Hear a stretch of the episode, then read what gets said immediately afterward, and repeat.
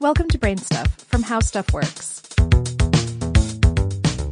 Hey, Brain Stuff, it's Christian Sager. In South Korea, public health officials have identified internet addiction as a full blown national epidemic. An estimated 1 in 10 Korean teenagers is believed to be in the grips of an online addiction, mostly gaming, but also pornography and social media. And the Korean government spends millions of dollars to help kids get clean at hundreds of residential rehab centers. The problem may be even worse in China, where state agencies estimate that 24 million youth are hooked on the internet, sometimes spending three days straight in crowded cyber cafes on gaming benders. China was the first to recognize internet addiction as a clinical disorder in 2008 and has tried to curb the problem through military style boot camps that some critics equate to prisons. Controversial tactics have led to several deaths, most recently, an 18 year old who was allegedly beaten to death within 48 hours of checking in to a Chinese rehab facility. Now, outside of Asia, internet addiction is still met with some skepticism by the public and the psychiatric community. Citing the latest research on internet addiction in Western countries, the American Psychiatric Association says that 0.3 to 1% of the general population might qualify for a potential acute diagnosis of internet gaming disorder. As of right now, there's only one residential treatment center in the United States exclusively for technology addictions.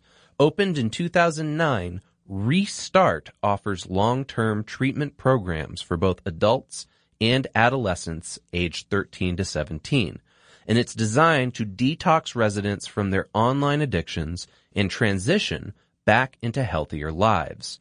The decision to enter a program like Restart is almost always made by parents who fear for the health and safety of an adolescent or adult child who is living his entire life online. And yes, his is an accurate pronoun. In eight years, only seven women have passed through the program.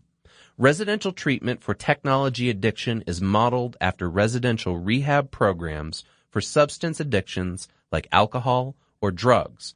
For those that stay, Restart seems to work.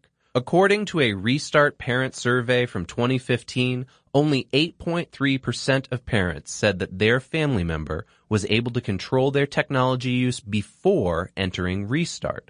When asked the same question up to two years post-treatment, 61% of parents said their family member was extremely, moderately, or slightly able to control their internet and digital media use. That leaves around 30% who relapsed.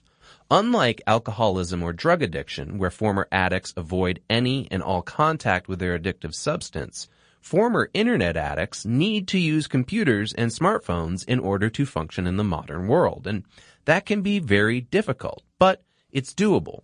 Since internet or other technology addictions aren't recognized as clinical disorders, they're not covered by insurance, and programs like Restart are not cheap. A 45 day intensive stay runs about $25,000 or $550 a day. Even if technology addiction was recognized by the American Psychiatric Association, it's unlikely that treatment centers would even accept insurance.